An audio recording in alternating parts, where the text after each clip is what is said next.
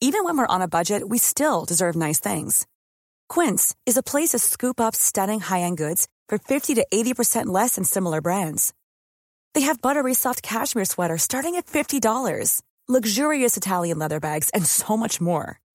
Plus, Quince only works with factories that use safe, ethical, and responsible manufacturing. Get the high-end goods you'll love without the high price tag with Quince.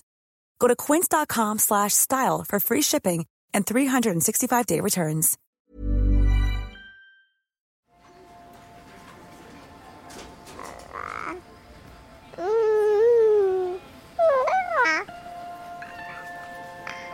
J'ai pas envie à un moment qu'elle s'oublie au service de quelqu'un. Il y a toujours une dimension un peu réparatrice dans la parentalité. On essaie parfois à travers l'enfant de se réparer un peu soi-même. Comment on apprend euh, à se valider en interne et pas à attendre une validation dont on finit par dépendre? Ils ignoraient que ce serait aussi dur que ça, je pense. Ouais, ils doivent vivre un enfer. Pourquoi tu m'as jamais aimé?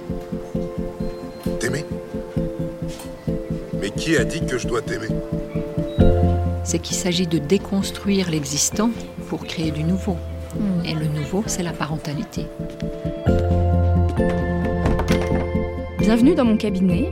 Je suis Mathilde Bouichou, psychologue clinicienne spécialisée en périnatalité. Je reçois, j'accompagne des femmes, des hommes, des futurs parents, des couples aussi, autour de toutes les questions euh, qu'ils peuvent se poser sur euh, leur parentalité, leur devenir parent.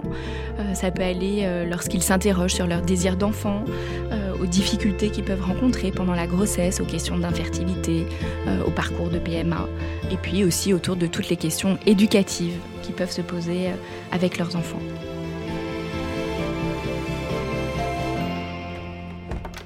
Bonjour Caroline. Bonjour. Qu'est-ce qui vous amène aujourd'hui Caroline? L'idée peut-être était de, euh, de parler un peu de tous ces questionnements qu'on peut avoir quand on est parent et qu'on est euh, par ailleurs féministe, de savoir comment ce féminisme il peut s'exprimer dans l'éducation et euh, peut-être ouais, se, se, questionner de dans quel euh, moment de l'éducation on reproduit finalement euh, des, euh, des, constructions sociales dont on a hérité, à quel moment au contraire on s'en rend compte et on essaye de les corriger? Et ça c'est une vraie question de tous les jours parce qu'on se rend bien compte que sur un milliard de sujets au quotidien, on, se met en place des choses qui vont bah, nourrir finalement des stéréotypes euh, de genre et euh, c'est très difficile de tous les déconstruire et en tout cas dans mmh. l'éducation il y a beaucoup d'occasions de, de s'y confronter. Combien vous avez d'enfants? Quel âge ils ont? Alors j'ai une fille qui a 4 ans et demi. À la fois c'est euh, comment on, on, éduque une petite fille pour se préparer au monde de, de demain tout en essayant de lui laisser le plus de liberté euh, possible dans le sens où bah, je sais que j'ai envie de bien la préparer à ce qu'il attend, à la réalité euh, du monde, euh, justement, à des rapports de force, de domination auxquels elle doit faire attention. Et en même temps, j'ai pas envie de l'effrayer. Enfin, j'ai envie de l'éduquer, par exemple, de lui dire que plus tard, quand elle sera grande, de faire attention quand elle sort le soir, de, se protéger, de savoir se défendre. Et en même temps, je me pose la question aussi de me dire, mais dans quelle mesure je... Ben non, l'espace public, lui j'ai envie de lui dire que l'espace public lui appartient et qu'elle n'a pas à se poser de questions sur sa place dedans. Donc en fait, je suis, on est traversé par plein d'injonctions mmh. différentes et sur lesquelles euh, c'est pas toujours euh, simple. Et euh, du coup, c'est vrai que c'est une conversation qui est toujours intéressante d'avoir parce que il n'y a pas eu une bonne réponse en fait. Et, mmh. Mais le questionnement fait avancer. Oui, là, vous parlez vraiment de votre ambivalence finalement euh, dans des choses que vous avez envie de lui transmettre, mais qui peuvent être euh, contraires, qui peuvent s'opposer. Comment ça s'est passé pour vous quand vous êtes devenue mère? Là, vous dites en plus l'enjeu plus particulier d'avoir une fille. En fait, bizarrement, euh, devenir mère, ça a été quelque chose d'assez ambivalent. C'est une, une joie incommensurable.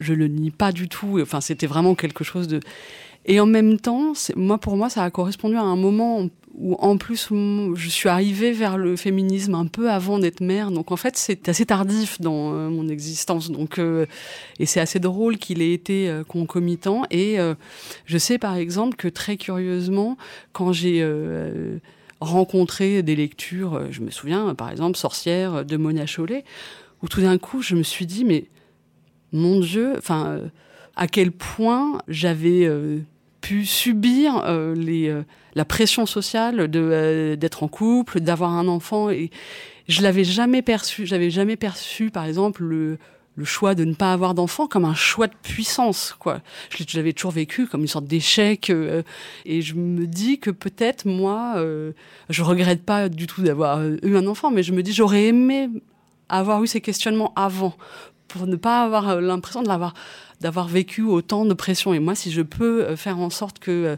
ma fille elle est elle puisse faire des choix libres quoi. Et ça c'est vraiment j'aimerais la, préserver de de mauvais choix ou de choses, de situations que j'ai subies et, euh, peut-être lui laisser qu'elle ait plus le sentiment d'être euh, en prise sur les événements, sur ses choix, sur son existence.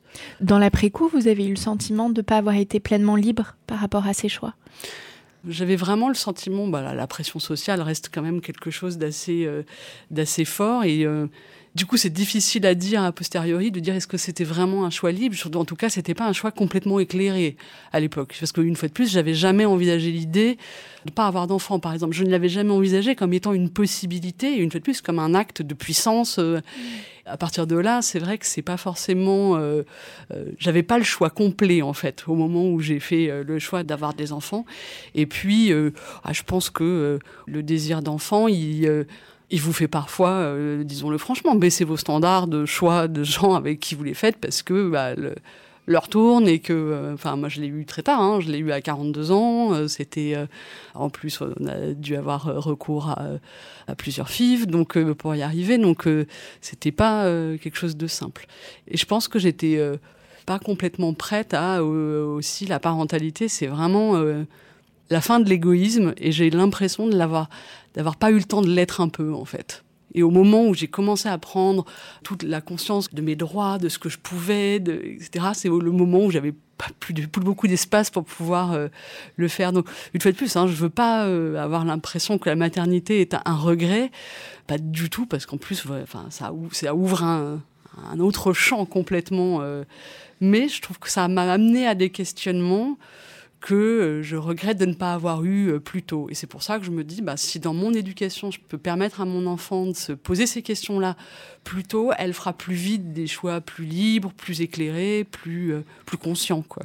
Du coup, là, votre fille a 4 ans. Concrètement, voilà, déjà, qu'est-ce que vous avez mis en place ou qu'est-ce que, de quoi vous parlez avec votre fille ou à quoi vous êtes vigilante pour déconstruire peut-être certains stéréotypes, certaines choses et puis l'amener à une autre ouverture d'esprit je sais que euh, pendant un moment, je faisais euh, hyper attention quand moi je lui achetais des vêtements, je voulais pas lui acheter des trucs roses, des trucs trop. euh, Enfin, bizarrement, je, faisais exactement l'inverse.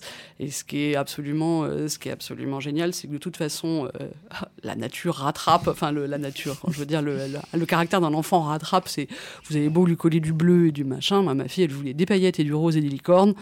Donc j'ai eu beau vouloir euh, faire une éducation non genrée, bon bah je peux pas lutter seule déjà contre la société. Et puis surtout faut pas lutter contre les goûts de l'enfant non plus. C'est-à-dire que l'idée c'est pas de lui imposer de porter du bleu et de et de jouer avec des petites voitures. Si elle n'en a pas envie, faut pas à l'inverse, il faut pas vouloir le forcer. Mais euh, par contre je sais que euh, j'essaye aussi de euh, l'exposer à d'autres euh, modes de pensée, enfin à d'autres façons, à d'autres visions. Des fois, elle me disait, euh, euh, bah, elle avait une robe, donc c'était une fille. Je dis, bah non, pourquoi? J'ai un petit garçon, il peut porter des robes, c'est très joli. Du coup, elle commence à se questionner. On était allé voir un jour. Euh, ça c'est magique parce que quand ils sont petits, ils n'ont pas du tout tous les filtres. On était allé euh, à la Gaieté Lyrique, ils organisent des lectures, les contes à paillettes. Donc c'est des contes euh, lus par des drag queens. Et alors ma fille était en fascination totale en disant oh, Maman, Tata Foxy, elle est trop belle. Tata Foxy, elle était elle les talons compensés, elle, était, elle avait une robe bleue à paillettes. Ma fille a trouvé ça extraordinaire. Elle avait de la barbe, c'était génial. quoi. Et je trouve que je sais pas, je me dis c'est bah, c'est bien qu'à un moment tout ça puisse dans sa tête être complètement euh, cohérent, c'est tout à fait enfin je veux dire ça n'a rien d'incongru pour elle, ça n'a rien de euh, de questionnant, c'est tellement il euh, n'y a pas d'anormal chez l'enfant. Moi j'ai essayé ouais, voilà de de lui en parler un peu. Après le faut pas imposer, comme je dis, lui acheter des vêtements bleus, ça ne, ça ne marche pas. En revanche, c'est discuter. Par exemple, elle voulait voir La Belle au Bois dormant. Euh, elle l'avait déjà vu, mais elle voulait le revoir. Et euh, je pense que c'est le pire Disney de la Terre, je crois. Mais, euh, mais bon, je voulais pas non plus, là encore, lui interdire. Je voulais pas. Mais comment on l'accompagne? Alors, on l'a après, je lui, on en a discuté. Je lui dis, alors, je voulais pas dénigrer son, goût non plus ou ce qu'elle avait aimé. Donc, je lui dis que moi, c'était pas mon préféré. Alors, elle m'a demandé pourquoi et je lui ai expliqué quand même que je trouvais ça dommage. Je trouvais que la Belle au Bois dormant, elle faisait pas grand chose, quoi. D'abord, on lui jette un sort. Ensuite, elle c'est pas elle qui choisit. Ensuite, elle se pique au fuseau, c'est pas elle qui choisit. Ensuite, elle s'endort, c'est pas elle qui choisit. Elle se réveille, c'est pas elle qui choisit non plus. en plus, c'est un prince qui l'embrasse pendant qu'elle dort, moyen. Et, euh, donc, mais après, pour l'aider, je lui disais, en revanche, La Reine des Neiges, qui était son dessin animé préféré, je dis, là, c'est super. C'est quand même deux sœurs. Elles font plein de choses. Des fois, elles font des choses qui marchent pas. Elles font des mauvais choix, mais enfin, elles font des choix. Elles sont, euh, elles sont actrices. Euh. donc ça, ça lui parle. Maintenant, elle le répète un peu. Donc j'espère que je fais pas du bourrage de crâne non plus. Mais, euh, mais c'est, la discussion, c'est, en tout cas, on peut, on peut pas les préserver de tout ce qui est, de, tous les stéréotypes. En revanche, euh, c'est une question d'accompagnement, quoi. Enfin, l'idée, c'est vraiment pas de supprimer euh, dans la cancel culture. Euh, Gauguin était un pédophile et pour autant, je suis pas pour qu'on le décroche des murs, quoi. Mais par contre, ça s'accompagne. Il faut remettre dans le contexte d'une époque, de qu'est-ce que ça dit et qu'est-ce que ça questionne aujourd'hui. Et je trouve que ça, c'est voilà, moi je trouve qu'il ne faut pas supprimer certaines mhm. choses. Mais du coup, est-ce que vous êtes euh, particulièrement attentive dans le choix des histoires, par exemple? Là, vous parliez des dessins animés. Euh. Oui, oui, oui. Alors sur les, sur les histoires, là, non plus, c'est pas simple parce que euh, y a tout l'univers dans, lequel on, a baigné les contes qui sont pas les, toujours les contes les plus progressistes de l'univers. Donc du coup, c'est d'essayer de lui offrir d'autres choix. Ça, c'est on, on a la chance de vivre dans une époque où il y a quand même aujourd'hui une offre euh, qui se développe quand même beaucoup avec des choses plus originales. Euh, justement, j'essaye, euh, il y avait des, des contes sur une princesse qui a une moustache, un livre génial qui s'appelle Les gens normaux, où c'est une petite fille à qui un garçon dit qu'elle n'est pas normale. Et, et, du coup, elle, essaie de se, elle se demande ce que sont les gens normaux. Donc, elle, elle, établit des statistiques toute la journée, alors en disant, alors les gens tiennent, quand ils croisent leurs bras, ils ont, y a, les gens normaux, ils mettent plutôt la main droite sur le dessus. les gens qui aiment les frites, il y a, il y, a, ceux qui mangent avec la maillot, ceux qui mangent. Et en fait, elle établit des statistiques et à la fin de son enquête de, la semaine, elle se rend compte qu'en fait, il n'y en a aucun qui est normal. Quoi. Donc voilà, c'est d'essayer de euh, de faire ça. Pour le coup, après, il y a des les librairies et les libraires sont assez bons, d'assez bons euh, conseils. Et d'ailleurs, euh, je recommande aussi les librairies queer et féministes sont d'excellentes sources pour les livres pour enfants. Ils ont des petits rayons, mais avec des choix souvent assez assez détonnant, qui change un tout petit peu euh, des princesses. Mais là-dessus, moi, je me mets toujours dans la tête, quand je choisis, quand je regarde un peu les histoires, je réadapte euh, l'échelle de Bechdel, de me dire, alors il faut qu'il y ait au moins deux personnages féminins, il faut que ces personnages aient un nom, qu'ils se parlent et qu'ils parlent d'autre chose que d'un homme. J'essaie de me mettre une échelle un peu de ce type-là, pas tout à fait, mais d'essayer de trouver mmh. d'autres codes.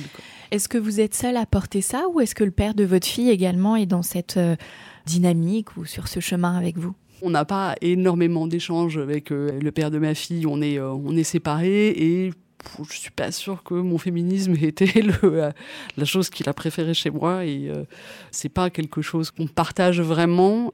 Et par ailleurs en plus il y avait des difficultés relationnelles entre nous mais qui en revanche moi me servent aujourd'hui dans ce que ça, ma façon d'éduquer ma fille aussi, de me dire comment est-ce que je fais en sorte qu'elle, elle reproduise pas les schémas relationnels parfois toxiques que j'ai pu vivre parce que, euh, oui, quelque part, euh, dans cette espèce de charge qu'on fait peser sur les femmes, de prendre soin, il y a des moments où on peut aussi disparaître et on peut chercher beaucoup d'excuses à l'autre. Oh, il est malheureux, oh, il est triste, oh, il a ceci, oh. Et en fait, finalement, on finit par ne pas voir euh, ce qui est dysfonctionnel dedans, et, euh, et puis tout d'un coup, finalement, ne faire tourner sa vie qu'autour de l'autre, le fait de euh, désamorcer tout ce qui peut le mettre en colère, etc. J'aimerais transmettre à l'inverse à ma, à ma fille. C'est là où il y a toujours une dimension un peu réparatrice dans la parentalité. On essaie parfois à travers l'enfant de se réparer un peu soi-même, mais c'est surtout c'est pour elle. J'ai pas envie à un moment qu'elle s'oublie au service de quelqu'un parce que la société a aussi beaucoup construit ce genre euh, de choses, quoi, a beaucoup euh, construit. Alors quand on est une personnalité qui n'aime pas le conflit, qui a vraiment envie de faire plaisir, on est le terrain le plus fertile pour euh, justement des relations très très asymétriques. Quoi. Et ça, j'espère vraiment essayer. Euh, enfin, je sais que quand elle revient de l'école ou qu'elle me dit que quelqu'un l'a embêtée, j'essaie de lui dire il faut que tu te défendes. Tu as le droit d'aller le, dire, mais il faut vraiment que tu te défendes ça. On n'a pas le droit de te dire ça. Enfin, je veux qu'elle exige autre chose pour elle-même, quoi, et toute seule. Vous l'avez pas dit comme ça, mais j'entends quelque chose un peu peut-être de désaccord, de point de vue euh, mm. avec le papa. Comment vous, évoquez ça avec votre fille? Comment vous l'accompagnez justement euh, par rapport à ça? J'essaie surtout de là encore, de la laisser actrice de la chose. C'est-à-dire que je veux pas lui imposer ma pensée parce que dans l'antagonisme ou dans euh, parfois les désaccords qu'on peut avoir entre parents, il y a ce qui relève de la parentalité, puis il y a ce qui relève de l'histoire de couple et de ce qui se règle parfois de la queue de comète, entre guillemets, de la séparation. C'est pas toujours facile d'avoir euh, la lucidité de savoir qu'est-ce qui se joue. Euh, et donc l'idée, c'est pas de créer un conflit de loyauté chez elle. Donc parfois, elle est, euh, elle est rentrée en disant euh, Papa a dit que euh, tu avais dit ça. et donc, moi, en général, je renvoie. Je dis Est-ce que tu m'as déjà entendu dire ça? Donc, je la renvoie à la réalité de ce qu'elle elle a entendu. Parce que ça, c'est le truc qui est, fiable et sur lequel elle aura.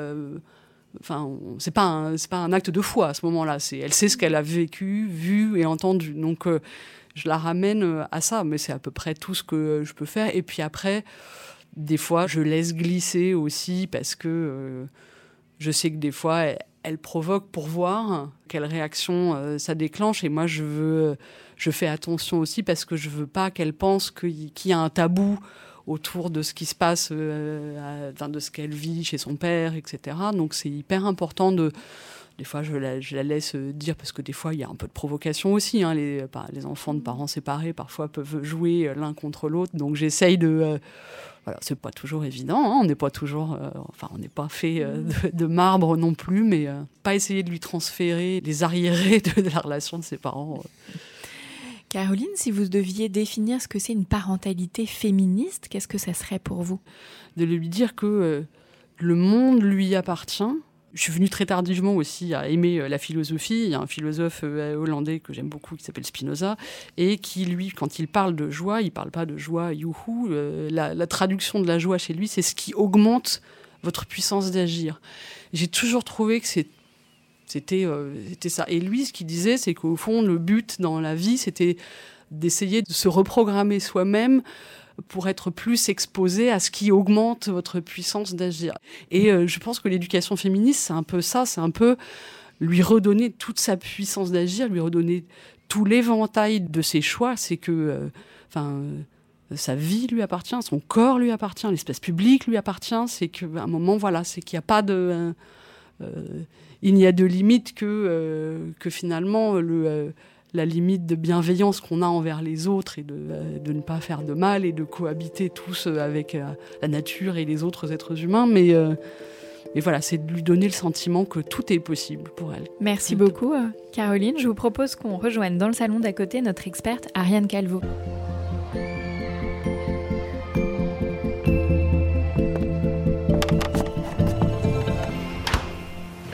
Bonjour Ariane Calvo. Bonjour Mathilde. Tu es psychologue clinicienne, psychothérapeute spécialisée en psychotrauma, résilience, autonomie émotionnelle et transition de vie. Tu exerces en libéral à Paris et à La Rochelle et aussi euh, en visio. Tu es l'autrice de nombreux ouvrages. Alors, pour les citer, il y a le manuel d'autodéfense contre les violences psychologiques, Se protéger et s'en sortir, Prendre soin de son adulte intérieur, les cinq étapes pour être libre et heureux, Se réconcilier avec son enfant intérieur, L'autonomie émotionnelle, qui est le dernier, si je ne me trompe pas. Oui le décodeur des violences psychologiques, le petit guide de survie psychologique en temps de crise sanitaire dont tu étais déjà venu euh, nous parler, mm. et trouver son élan vital. Dans mon cabinet, j'accompagne principalement des femmes autour de problématiques périnatales. Une grande majorité d'entre elles présentent des traumas, sans que ce soit toujours le motif de consultation euh, au départ. Et comme toi, Ariane, une grande majorité de ces femmes sont traumatisées ou polytraumatisées par des violences sexuelles issues de tout le spectre des violences sexuelles. Lors de la préparation de cet épisode, tu me disais que depuis peu, quelques hommes ont commencé euh, à consulter avec comme euh, base de travail j'ai violé quelqu'un. Mm. Ce qui, en 9 ans euh, d'exercice, n'était jamais arrivé. Et puis d'un seul coup, voilà, ces deux dernières années, il y en a eu plusieurs. Tout à fait. Ça t'a amené à t'interroger sur la question de l'éducation au consentement, qui est une éducation au respect des droits et de la liberté de chacun, ce que le féminisme revendique.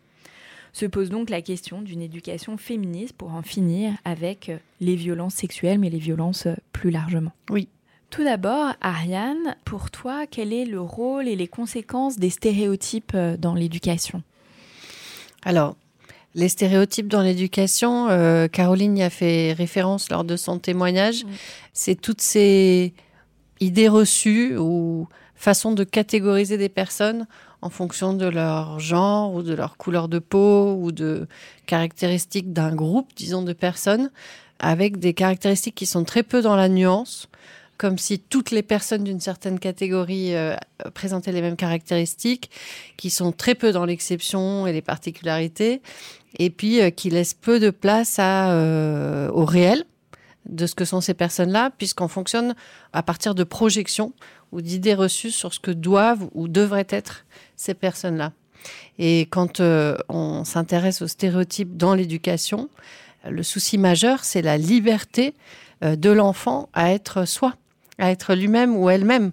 Et euh, dans ce cadre-là, la question des stéréotypes est majeure dans l'éducation, puisque ce que l'on souhaite pour nos enfants, c'est qu'ils puissent se réaliser pleinement. Et pour se réaliser pleinement, il faut pouvoir être soi. Vaste sujet. Oui, vaste programme et Caroline nous a bien dit que c'était pas toujours euh, si Évident, simple en ouais. effet entre euh, les projections, ce qu'on souhaite et puis faire de la place à, à ce qu'ils sont et puis l'impact aussi de l'environnement, de la société parce que vous parliez euh, du rose et des paillettes malgré le bleu que vous, vous avez essayé de mettre dans, dans les tenues vestimentaires de votre fille mais une fois que voilà l'enfant aussi rentre à l'école, il y a tout un univers qu'on ne contrôle pas, qu'on ne maîtrise pas.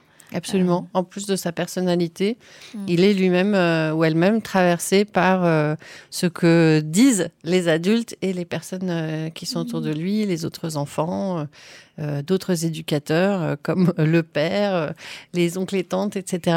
Euh, un enfant est entouré de plein, plein, plein de messages, les histoires, les fictions, les dessins animés, euh, euh, dont il assemble en fonction de sa personnalité euh, les éléments pour en déduire des choses sur le monde.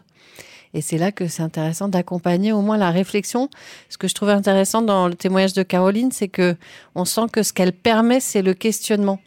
Et à partir du questionnement de l'enfant, effectivement, on a une route intéressante pour qu'il puisse aller vérifier en lui ce qui sonne juste ou pas, euh, puisque eux n'ont pas de stéréotypes Prédéfini. oui, prédéfini. On parlait de Tata Foxy euh, tout à l'heure à la gaieté lyrique euh, qui avait une barbe et des talons aiguilles. Eh ben, euh, c'est ok euh, que cette personne ait une barbe et des talons aiguilles, puisque en tant qu'enfant de 4 ans et demi, je ne me dis pas que euh, euh, un homme euh, doit avoir une barbe et pas de talons aiguilles et une femme des talons aiguilles et pas de barbe. Donc, euh, c'est vraiment quelque chose qu'on leur apporte de l'externe. Et c'est intéressant de pouvoir leur laisser cette euh, liberté de réflexion à partir du questionnement. Qu'est-ce que tu en penses? Qu'est-ce que ça te fait? Pouvoir dire aussi euh, ce que nous, on en pense. Puisqu'il y a beaucoup de choses qui passent euh, par la modélisation de nos comportements et par l'écoute, mais avec cette liberté de pouvoir en, faire quelque chose par eux-mêmes, sans pression parentale. Du coup, toi, dans ta clinique, Ariane, qu'est-ce que tu vois des conséquences des stéréotypes? Liés à l'éducation, mais voilà, chez les patients adultes que tu accompagnes Alors, chez les patientes adultes que j'accompagne, et c'est vraiment très caractéristique euh, du féminin, mais aussi un peu du masculin euh, maintenant, ce que je constate, c'est que ça met beaucoup de temps jusqu'à ce qu'en thérapie, elles soient vraiment sûres que les décisions qu'elles prennent sont les leurs. Et ça, je pense que c'est une conséquence directe euh, des stéréotypes de genre et d'une éducation non féministe au sens euh, où euh, les parents sont, ont intégré tellement fort et tellement profondément que les filles et les garçons n'ont pas les mêmes droits et pas les mêmes caractéristiques, qu'elles ont intégré elles-mêmes cette question-là à l'âge adulte et en particulier sur la question des choix que l'on fait, puisque j'ai l'impression quand même que dans l'éducation, en tout cas que on a reçu euh, ma génération, et je pense encore un peu en dessous aussi, une fille euh, bien, c'est une fille qui euh, fait plaisir et qui est attentive à répondre aux attentes de l'autre.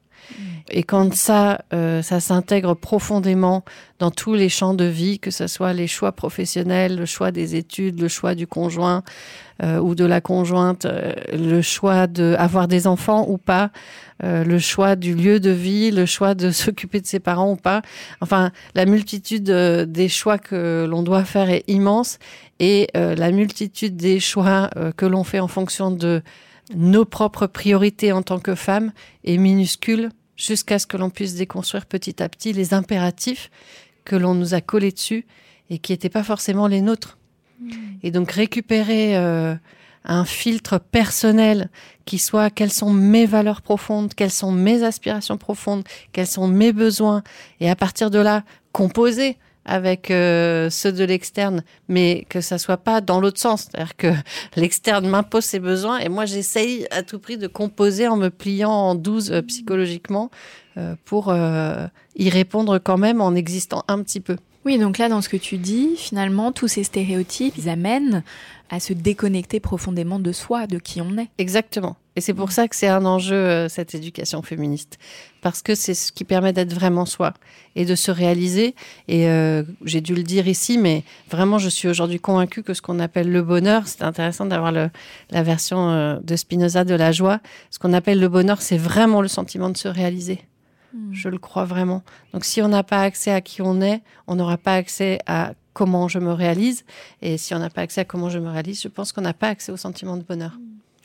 Et du coup, pour toi, comment on peut avoir accès à qui on est? Euh, dans ce jeu de l'individuation qui commence euh, à la naissance et qui ne finit jamais, je crois. Cette vérification, réflexion euh, au sujet de qui je suis. Est-ce que ce que je vis me convient? Est-ce que ce que je dis me convient? Est-ce que ce que je fais est concordant avec qui je suis profondément? Par ce jeu de l'apprentissage humain qui consiste euh, à faire des essais, des erreurs, rectifier, euh, euh, vérifier, explorer, observer, on peut petit à petit comprendre qui on est et faire en sorte que notre vie soit composée le plus possible de choses qui nous ressemblent et que l'on désire. Et c'est quelque chose que les femmes naturellement, j'aime pas beaucoup ce mot, mais spontanément font très peu. Et justement pas naturellement, c'est-à-dire parce qu'on leur a appris à vérifier ce que les autres en pensent et pas ce qu'elles en pensent elles. Et après, euh, là où je apporterai une nuance, c'est que j'ai l'impression que euh, s'il y a un endroit où on peut être vraiment concordant entre femmes et hommes euh, dans cette lutte-là, je pense que les hommes souffrent aussi beaucoup euh, de ce qu'on l'on attend d'eux et que beaucoup d'entre eux euh, déconstruisent justement en thérapie euh, qu'est-ce qui était de leur ressort, qu'est-ce qui était leur vrai choix et qu'est-ce qui était attendu d'eux parce que hommes ou parce que euh, fils et que l'on gagnerait tous à essayer de adopter une liberté de pensée, de choix, de décision et de priorisation et de valeur. Et donc, dans la parentalité, ça passe, dans ce que tu dis, c'est la, la logique, dans, dans le, le questionnement Oui. justement de ces stéréotypes, de ces croyances que l'on a, notamment sur l'éducation en tant que parent, et de questionner ce qu'on a soi-même reçu. Oui, tout à fait. J'ai deux fils de 20 et 18 ans et je me souviens que hum, le petit est revenu une fois de l'école en parlant, euh, en disant qu'ils avaient parlé des homosexuels à- dans la cour de récré et il me dit euh, c'est pas normal. Alors je lui dis ah bon, euh, mais alors pourquoi tu penses que c'est pas normal? Et c'est dans ce questionnement-là que on comprend euh, le raisonnement de l'enfant. Si j'étais passé tout de suite par la case, mais si, mais tout à fait, tout le monde a le droit de choisir, etc.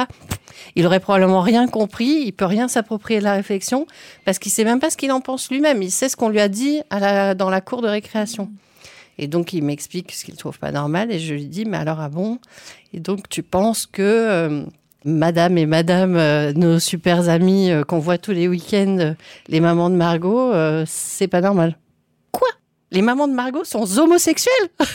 Et donc là, il, il recable euh, la réalité dont on parlait tout à l'heure avec euh, la théorie de la cour de récréation. Et puis euh, bah, après, j'ai laissé comme ça. Puis ça a progressé tout seul en lui. Hmm.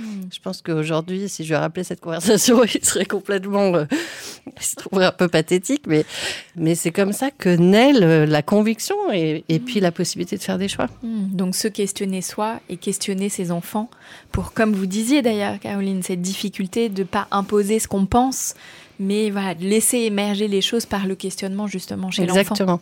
Quand on préparait euh, l'épisode, Ariane, tu me disais aussi que pour toi, voilà, tous ces stéréotypes, euh, ils avaient ben, un impact, voilà, sur euh, qui on est, on se déconnecte, etc. Mais sur cette dimension justement des violences, sur le fait que ça alimentait les violences. Oui. Est-ce que tu peux nous expliquer ça? Ben, je pense que toute euh, domination se construit et s'assoit, s'installe sur la base des, principalement des violences psychologiques, mais aussi, on le voit à travers le monde, euh, des violences physiques et sexuelles, puisque le viol est encore aujourd'hui une arme de guerre euh, euh, courante. Et je pense que lutter contre les violences, ou en tout cas choisir de proposer une société euh, le moins violente possible, et je crois qu'elle pourrait être non violente, euh, ça passe par la déconstruction euh, des stéréotypes et en tout cas par le choix délibéré d'organiser une éducation et un mode de vie euh, qui décide de ne pas passer par l'oppression et la force pour euh, euh, imposer les choix de vie, les décisions, que ce soit les lois jusqu'à des décisions personnelles à ses concitoyens. Et dans ce cadre-là, euh, je pense que l'éducation a un rôle immense à jouer, mais aussi la psychothérapie probablement. En fait, on est probablement plus militante que ce qu'on pense, et euh, je crois aussi que tout est politique euh, dans le noble sens du terme, où on fait des choix qui sont déterminants en termes de société, et que tout ce que l'on se dit et tout ce que l'on travaille et tout ce que l'on choisit de nourrir en soi va nourrir aussi des modèles de société différents. Pour toi, voilà, comment l'éducation, la parentalité féministe va venir répondre finalement à ces dominations? Alors, principalement sur la question du consentement, effectivement, tu le mentionnais en introduction, pour moi, c'est euh, la base déterminante de la liberté, en fait. C'est-à-dire qu'à partir du moment où on envoie le message à un enfant, qu'il soit garçon ou fille, que certaines catégories de personnes ont le droit d'imposer leur choix à d'autres euh, parce que hommes ou parce que garçons, euh, et que les autres sont filles ou femmes, on envoie le signal d'autorisation d'un modèle de société violent. Violent psychologiquement et aussi violent euh, physiquement et sexuellement. Donc, et le consentement, ça se joue dans des toutes petites choses et l'oppression aussi. Et en particulier dans l'éducation où, de fait, il y a une hiérarchie intrinsèque à l'éducation qui est que les parents sont des adultes et que les enfants sont des enfants. Et que très souvent, on se sert de cette asymétrie pour imposer des choses sans le consentement de l'enfant. Alors, euh, la question du consentement, c'est le consentement éclairé. Qu'est-ce que je donne comme élément à mon enfant euh, pour euh, décider de ce qui est bon pour lui? Qu'est-ce que j'écoute? Et comment je tiens compte aussi euh, du fait que je suis un adulte et son parent et donc garant de sa sécurité, en particulier euh, affective et physique, et que au nom du fait que je suis ce garant-là et qu'il n'a pas la maturité nécessaire pour prendre toutes les décisions, il y en a certaines que je vais devoir prendre pour lui. Mais en dehors de ces décisions-là, euh, qui pour moi sont très souvent très claires pour un parent, il y a toute une marge de manœuvre possible pour laisser la place à un enfant au moins de réfléchir à ce qui lui convient ou à ce qui lui est préférable ou à ce qu'il préfère. Donc déjà, dans la relation parent-enfant, Exactement. travailler sur cette notion de domination. Oui, En tant que parent, de ne pas se retrouver dans cette position-là. ne pas doit- s'en servir. Ouais. On Oui. y est. Mm. Mais euh, l'utiliser, c'est encore autre chose. Et c'est très difficile d'avoir un, autofocus pour se voir faire parce que c'est complètement intégré. C'est-à-dire que nos parents nous ont dominés, euh, nos grands-parents ont dominé nos parents et on pense que c'est normal. Mais ça ne l'est pas. Euh, ça ne l'est pas euh, si ce qu'on veut, c'est que on puisse tous avoir l'éclairage suffisant pour savoir si on consent à quelque chose ou pas. J'avoue que ça, c'est quelque chose. Moi, je m'en suis rendu compte, par exemple, mais y compris à moi-même, hein, qui suis euh, féministe, mais il y a des fois, euh, ma fille, je veux lui faire un bisou, elle me dit non, je veux pas, et puis des fois, j'insiste un peu. Et en fait, je, me suis vue faire l'autre jour, et je me dis non, en fait, elle vient de me dire non. Je n'ai pas à, à- à envahir son espace vital si elle me le dit non. Et ça commence maintenant. Et j'ai beau être sa mère, j'ai beau être une femme, et donc on n'est pas dans euh, et de pas être dans un rapport. Je dis mais en fait le, le consentement c'est maintenant que je lui apprends et, euh, et ça s'applique à moi. Personne n'est exempt de euh, effectivement de reproduire. On a beau être éclairé, se poser des questions aux féministes, en fait soi-même on a encore des euh, Des élans. Exactement. Des empreintes de ce qu'on a reçu. Oui, dans lesquels on ne se voit pas faire. Et donc, c'est ce qui est pour moi essentiel, c'est d'introduire de la conscience là-dedans, dans notre euh, fonction de parent. Et euh, étant donné que j'ai l'impression quand même que l'éducation fonctionne beaucoup, beaucoup, beaucoup par euh, euh, exemplarité, ou en tout cas par modélisation de nos comportements, et que c'est nos comportements, nos attitudes, euh, la réponse aux, sollicitations externes qu'ils observent et qu'ils intègrent le plus, euh, bien plus que ce qu'on leur dit, comme sous forme de théorie, qu'ils ont du mal à, s'approprier tel quel. Il y a un enjeu majeur à se comporter euh, de façon alignée avec ce qu'on raconte. Hmm. Oui, là, tu soulignes vraiment l'importance de l'exemplarité, en tout cas, de- Oui, et que les enfants apprennent par imitation. exactement. Donc, euh, que ça soit pour la question du consentement ou pour toutes les autres questions, d'abord, en tant que parent, soit le mettre en pratique, Euh, l'identifier, en ça. prendre conscience, comme Oui. tu disais, le mettre en pratique pour, euh, finalement, ça aura plus d'effet que de longs discours euh, auprès de l'enfant. Vraiment significativement plus, oui. Hmm. Et on a du mal à se rendre compte de ça. Après, euh, l'autre euh, élément déterminant en éducation, c'est vraiment la, parole libre, quoi. C'est ces discussions que l'on a que quand on a vraiment le temps de les avoir. Et donc, en dehors du système euh, euh, retour de l'école, goûter, douche, dîner, lavage de dents, rituel du coucher, qui est une espèce de tunnel dans lequel, en fait, au final, on ne se parle pas. Il est important d'aménager des temps où, justement, on peut prendre ce temps long de la discussion, de la réflexion. Et puis, très souvent, les enfants, enfin, ça dépend de leur âge, mais euh, disons avant euh, 8-9 ans, ils fonctionnent euh, par étapes dans leur réflexion. Donc, on leur donne un premier élément, ça chemine pendant qu'ils font autre chose la plupart du temps. Et s'ils n'ont pas ce deuxième temps ou troisième temps pour revenir à la question suivante, le pourquoi, pourquoi, eh ben, il y a quelque chose qui se perd dans la, la profondeur justement de la discussion qu'on aurait pu avoir. Donc c'est intéressant aussi. euh, c'est pas seulement du temps de qualité, contrairement à ce qu'on a beaucoup dit dans le cas des séparations. C'est aussi de la quantité de temps qu'il faut qu'on passe avec nos enfants. Pour cette raison-là. Oui, ça, on l'entend pas beaucoup, parce que justement, cette quantité, elle n'est pas simple dans les vies Surtout à actuelles Paris. des parents. oui, oui, oui, c'est vrai, mais c'est important, je crois. Tant pis, il faut qu'on le dise, même si c'est pas confortable à entendre. Euh, je crois qu'il y a un enjeu majeur aussi dans la quantité de temps qu'on passe avec nos enfants.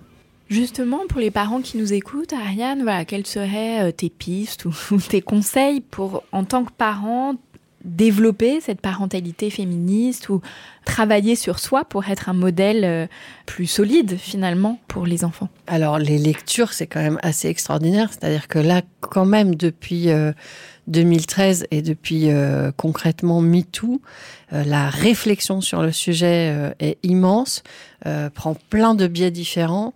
Et donc, il suffit de prendre euh, le biais qui nous plaît le plus et euh, la bande dessinée, le roman, la fiction, les films, les séries, les- tout ce qu'on veut. Et puis, tirer un peu le fil de la réflexion, observer aussi ce que ça fait en nous.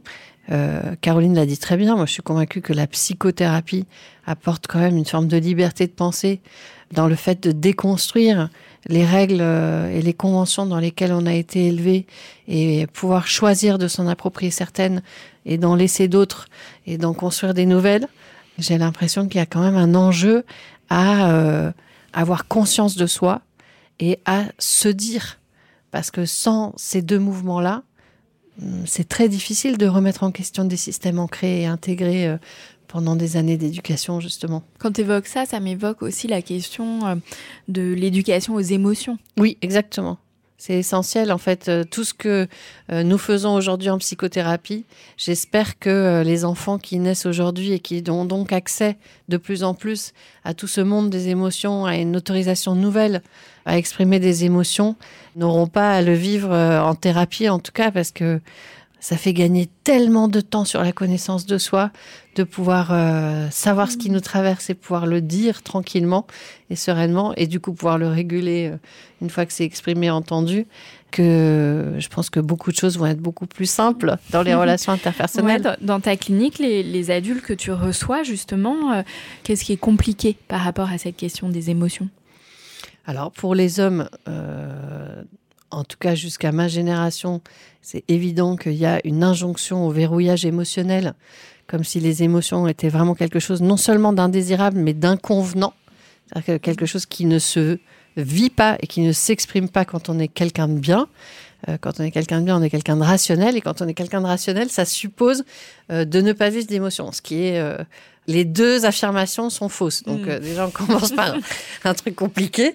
Et pour les femmes, il y a euh, la, la méconnaissance euh, émotionnelle euh, de soi-même, puisque toutes les émotions ne nous sont pas autorisées, en particulier euh, la colère. Pour les hommes, c'est en particulier la tristesse et la peur qui leur sont pas autorisées. Et que l'expression émotionnelle est très, très vite taxée d'irrationalité, voire de hystérie, euh, folie, etc., qui est quelque chose de compliqué pour les femmes. hein. Moi, je me rends compte qu'on a quand même un bagage transgénérationnel euh, multimillénaire euh, et que cette accusation de d'hystérie et de folie qui va très très vite quand on exprime euh, de l'émotion a beaucoup beaucoup d'incidence sur la façon dont on se positionne et dont on vit nos émotions.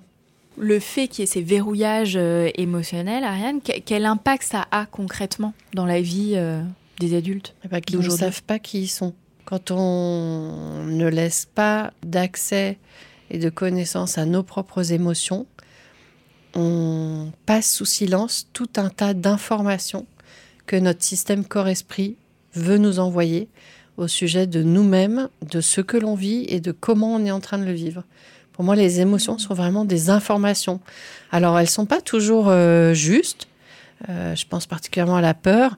Elles sont pas toujours euh, pertinentes, mais elles sont toujours intéressantes.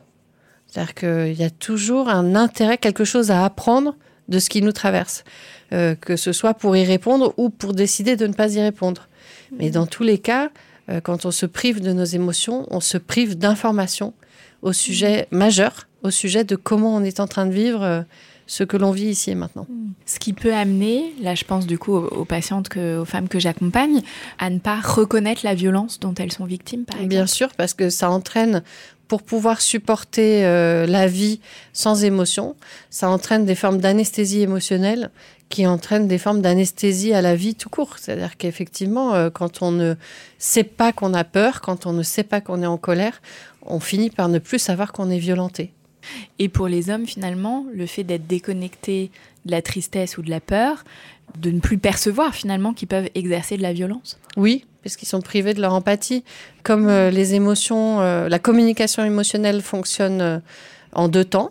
Si je ne peux pas me connecter à mes propres émotions, je ne peux pas me connecter aux émotions de l'autre.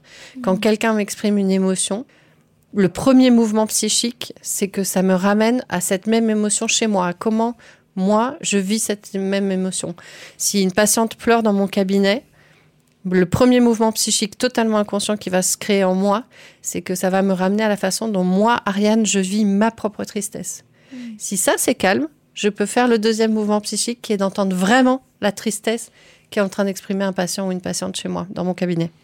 Si c'est pas calme, je vais faire ce que la plupart des gens font, c'est-à-dire minimiser l'émotion, essayer de la faire taire, faire parler d'autres choses, dire ça va aller, mais si je t'assure, essayer de trouver des solutions alors que la personne n'a pas forcément besoin à ce moment-là ou qu'elle peut pas les mettre en œuvre, et euh, je vais interdire son expression émotionnelle, de fait.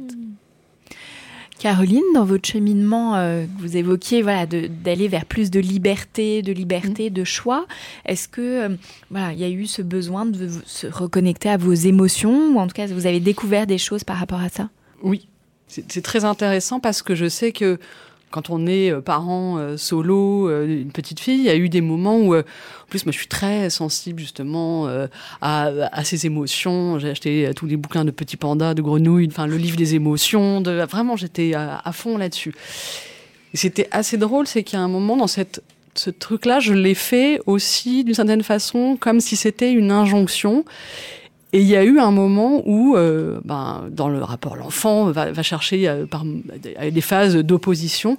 Et je me souviens d'avoir eu des moments de grande détresse parce qu'il y a des moments où je, ben, j'avais, je perdais euh, patience. Et en fait, le truc, c'est que j'étais tellement dans la gestion des émotions que j'en avais oublié que moi aussi j'en avais et qu'il y a un moment où quand je suis en colère, il faut s'extraire de il faut s'extraire à ce moment-là. Il faut pas rester dans le dialogue parce que le dialogue, il est, enfin, ou en tout cas, il faut au moins avoir conscience de son émotion pour que, euh, pour pas qu'à un moment justement ça déborde. Et je me rends compte que mieux j'ai écouté mes émotions et plus apaisée j'ai été pour gérer celle de euh, mon enfant. Alors que ma première euh, approche avait été vraiment de me focaliser sur ses émotions à elle et de nier les miennes en fait, quoi.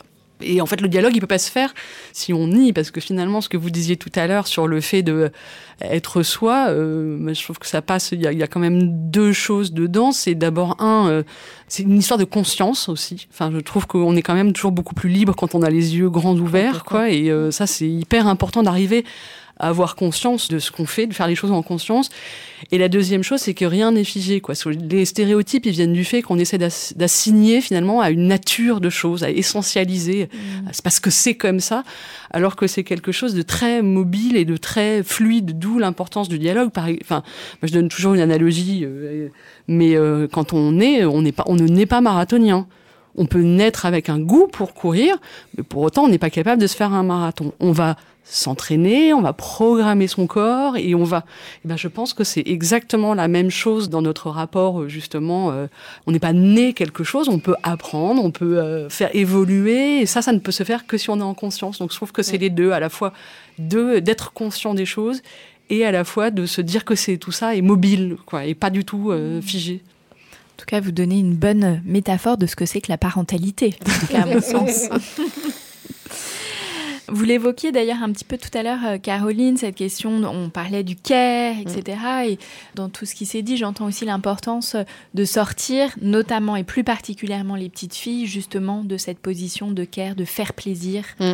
Ah, vous disiez d'ailleurs, Caroline, ça faisait un peu euh, source d'ambivalence pour vous, à la fois de lui dire, voilà, c'est quand même bien de faire plaisir et qu'il peut y avoir du bon là-dedans, et en même temps, voilà, l'importance de se défendre, de savoir poser des limites. Et l'autre chose aussi, c'est pas seulement de sortir de, du fait plaisir et, de, et des attentes de l'autre, mais aussi de la validation de l'autre. C'est-à-dire comment on apprend euh, à tout le monde, euh, en particulier aux filles, parce qu'on ne sait pas du tout faire, mais je pense que les garçons aussi euh, ont des pressions externes assez fortes de ce point de vue-là, à se valider en interne et pas à attendre de l'externe, donc des autres, de nos référents, une validation dont on finit par dépendre et qui entraîne une dépendance euh, qui nous met à l'arrêt dans, euh, dans la vie euh, autonome, quoi, dans l'autonomie émotionnelle. C'est qu'est-ce qui fait que je vérifie en moi ce qui est important pour moi et ce qui me semble juste à moi. Et ensuite, je vois comment en externe, je peux le mettre en place effectivement sans blesser quelqu'un, sans marcher sur la tête de quelqu'un d'autre euh, et en me respectant et en respectant les autres. Mais euh, cette validation essentielle en interne, c'est un enjeu majeur de mmh. l'adulte et ça s'apprend dans l'enfance. Et comme premier référent de nos enfants, on a évidemment un rôle majeur dans le fait de leur apprendre à se repérer en fonction de ce qu'ils sont et pas en fonction de ce qu'on attend d'eux. Ce qui suppose être conscient de nos attentes envers nos enfants et de tout ce mm. qu'on projette sur eux, de ce qu'on voudrait réparer de nous-mêmes, qui est mm. encore un autre sujet. oui, mais comment tout ça s'entremêle et peut amener justement à pas y voir euh, très clair? Exactement. Et c'est pour ça que la parentalité féministe, c'est beaucoup plus que euh, de se dire que euh, les hommes sont méchants, quoi, et tout ce qu'on voudrait caricaturer. C'est quel modèle de société et, de liberté d'existence on a envie de, faire advenir à travers euh, ce qu'on propose à nos enfants. Du, coup, quel est le rôle des pères pour toi dans cette éducation euh, féministe Le même. Sauf que la prise de conscience est plus complexe parce que dans toutes les oppressions, on le sait, hein, les personnes qui détiennent les privilèges mettent plus de temps à comprendre euh, quels sont leurs privilèges et donc quelle oppression ils exercent sans s'en rendre compte parfois et euh, à sortir, à trouver des modes de résolution qui sont différents de l'oppression qu'ils exerçaient auparavant. Ce qui suppose parfois de renoncer à des privilèges, même souvent. Et du coup, concrètement, pour toi, ça passerait par quoi dans la vie de famille ou dans la parentalité? Alors, l'exemple. Qu'est-ce que, en tant que père et mère, dans le cas d'un couple hétérosexuel, on montre à nos enfants de, euh, du modèle de société et de la liberté de conscience et de la liberté de choix que euh, on a envie de euh, proposer à nos enfants? Qu'est-ce que ça veut dire de choisir son métier, choisir euh, ses journées, choisir ses soirées, choisir ses amis, euh, choisir euh, la façon dont on communique? Est-ce qu'on a des attentes envers notre conjoint qui sont ajustées, pas ajustées? Comment on en discute devant les enfants?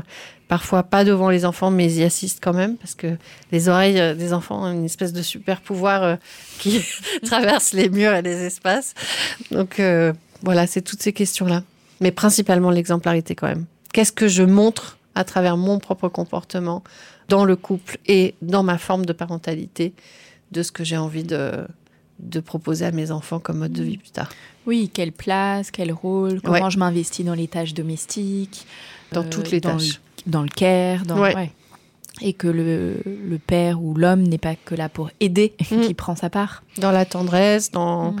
dans l'accompagnement euh, scolaire, médical, euh, ma relation à mes propres parents aussi, Euh, pas seulement à mon conjoint. Il y a quelque chose qui se joue aussi dans, dans ce modèle-là. Et ça fait, moi j'avoue, ça fait, ça fait grandir aussi. C'est curieusement, moi il y a des choses que je tolérais pour moi-même, mais quand je suis devenue mère, tout d'un coup je me suis dit, j'aurais pas envie qu'elle, elle vive ça. Et à partir du moment où j'ai pas envie qu'elle vive ça, C'est je peux je pas lui pas montrer que moi. moi, je l'accepte. Ouais, et en fait, ça m'a obligée euh, moi-même à me. Mm. Enfin, je trouve que c'est ça. De ce À point de vue-là, c'est euh, vraiment quelque chose, Mm. dit, euh, un système où on se, se nourrit mutuellement avec l'enfant Mm. aussi. C'est pas juste euh, descendant comme. euh, Complètement. comme l'é- l'édu- l'éducation, Mm. c'est vraiment un relation. process hyper, c'est une vraie relation.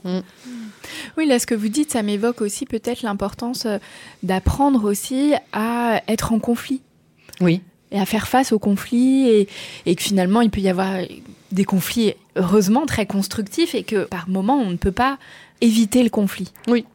Et qu'est-ce que c'est euh, de prendre soin de la relation, même dans le conflit Mm. Oui, que ça brise pas forcément le lien. Ouais. Ce qui est l'inquiétude de beaucoup de gens, ce qui fait qu'ils n'entrent pas dans le conflit, mais que du coup, tout reste figé Absolument. dans quelque chose d'insatisfaisant et Mm. parfois même de douloureux.